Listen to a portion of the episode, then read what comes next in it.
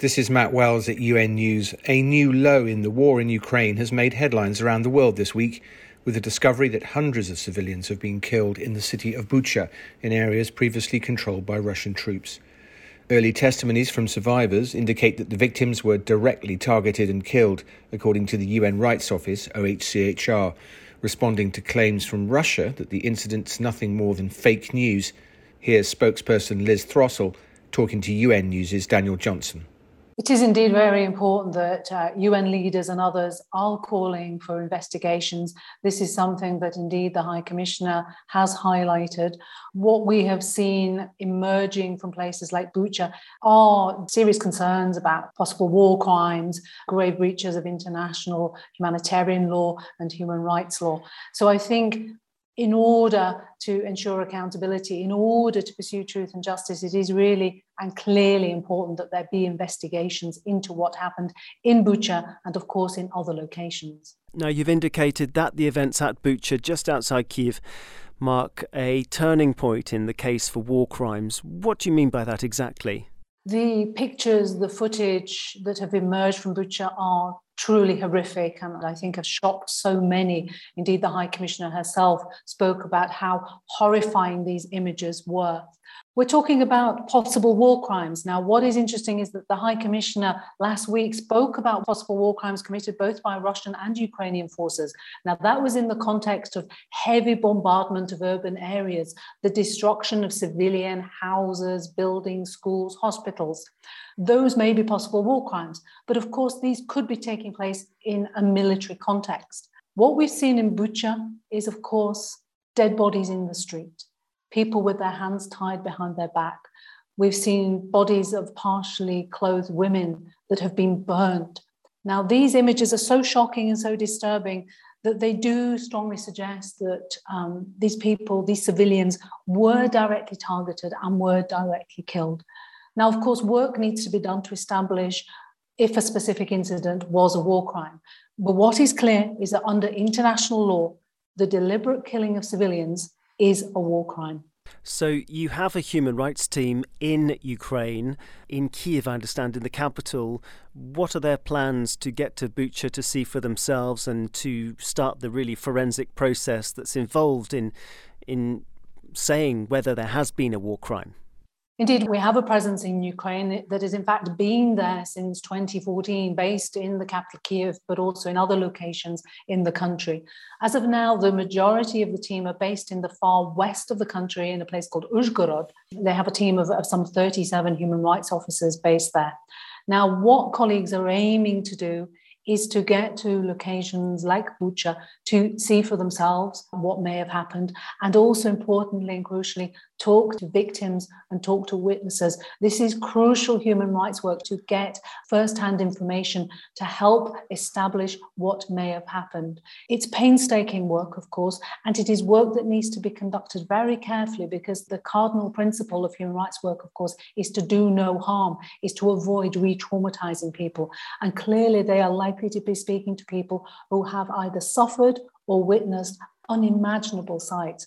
So colleagues are looking to get there as soon as feasible. We think it is very important that information is gathered and collected as part of our overall work, monitoring and, and corroborating civilian casualties.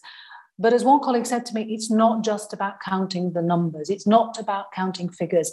Every single number is a human being, is an individual. And it is important that what happened to them, where, how, is recorded.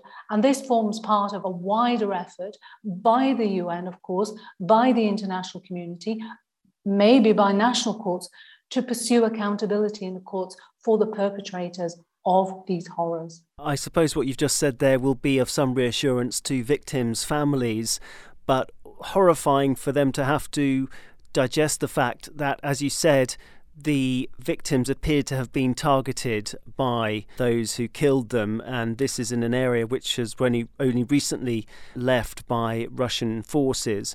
What do you say, though, to the Russian government official claim that this is all faked? Well, I think that the first response is the main thing here is, of course, that there's investigations into what happened. But what we've also seen, of course, is multiple media reports emerging from Bucha and other areas, with journalists cataloguing, describing what has happened. This underscores the important role that journalists play in bringing information to light. It is important that there is accountability. It's important that there are investigations, and all steps need to be taken to identify the, the perpetrators of these crimes. So, first of all, there needs to be investigations, but also we have seen so many different images and footage emerging from places like Bucha that is so, so concerning. And as I said, the brutality of what happened to these bodies is so concerning that it really, really does raise concerns that people were targeted. And as I said, under international law, the direct targeting and killing of civilians is a war crime. Thank you, Liz. Can you just explain to listeners and to me where the Office of the High Commissioner for Human Rights work fits into the international justice system because people have this impression that the wheels of international justice turn very slowly. Of course, there are many bodies. We are the UN Human Rights Office, and the work we do is varied, but a principal part of that, of course, is, is the monitoring of civilian casualties. And that's important to stress. We only count uh, in our civilian casualty figures those civilians who were killed in hostilities. Now, there may have been other deaths. There may have been deaths of combatants. Uh, there may have been deaths of people who died of natural causes, if I may frame it that way. The work that we do, the information that we gather, is part of a wider effort. Of course, as you say, there is the Human Rights Council that has recently appointed the Commission of Inquiry on Ukraine that is going to also play a very important role in gathering evidence and producing reports and pursuing accountability. We have the other courts, the International Court of Justice, and of course the International Criminal Court that has already opened investigations into possible war crimes.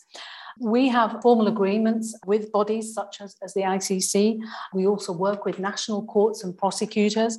So there is a well established framework. And of course, we are ready to apply our processes should it be so required.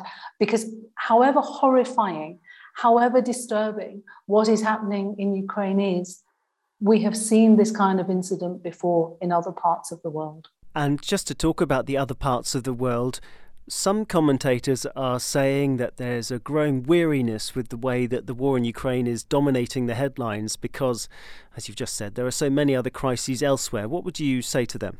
We have a worldwide mandate, and the High Commissioner and her, her staff monitor human rights abuses and violations around the world, speak up for victims around the world. And it is obvious and it is clear and should never be forgotten that there are crises in other parts of the world one can think of the long running conflict in Syria mm. that captured the media's attention in the early 2011 to maybe 2014 and has to some degree fallen out of the headlines. You can think of Tigray, which was also in the headlines, where there was so much violence and civilian suffering, and that has also fallen out of the headlines to a large degree in, in Western based media. You can think about Yemen, which is almost the epitome of civilian suffering, where people are suffering not only conflict, but drought and food insecurity. I think it is part of our role and, of course, of the wider UN to make sure that such crises are not forgotten and one of the challenges, particularly for our colleagues in the humanitarian sector, is to ensure that the funds necessary so they can do their work continue to come in. And I know that, that one colleague from, from the Refugee Agency has said precisely because of the demands on them, they're having to move people from one emergency to another. And of course, the ideal would be, first of all, that there are no such emergencies, but of course there are. We have to be realistic. We live in the real world, so that of course that the UN really strives not to just focus on one part of the world, but to ensure that conflicts and suffering in all parts of the world are addressed. And I think the message from the Human Rights Office and from the High Commissioner is that at its very heart, at its very fundament, is respect for human rights, because without respect for human rights, conflict, violence, and suffering will continue. And that may sound rather idealistic, but it is something that we continue to work for and strive for.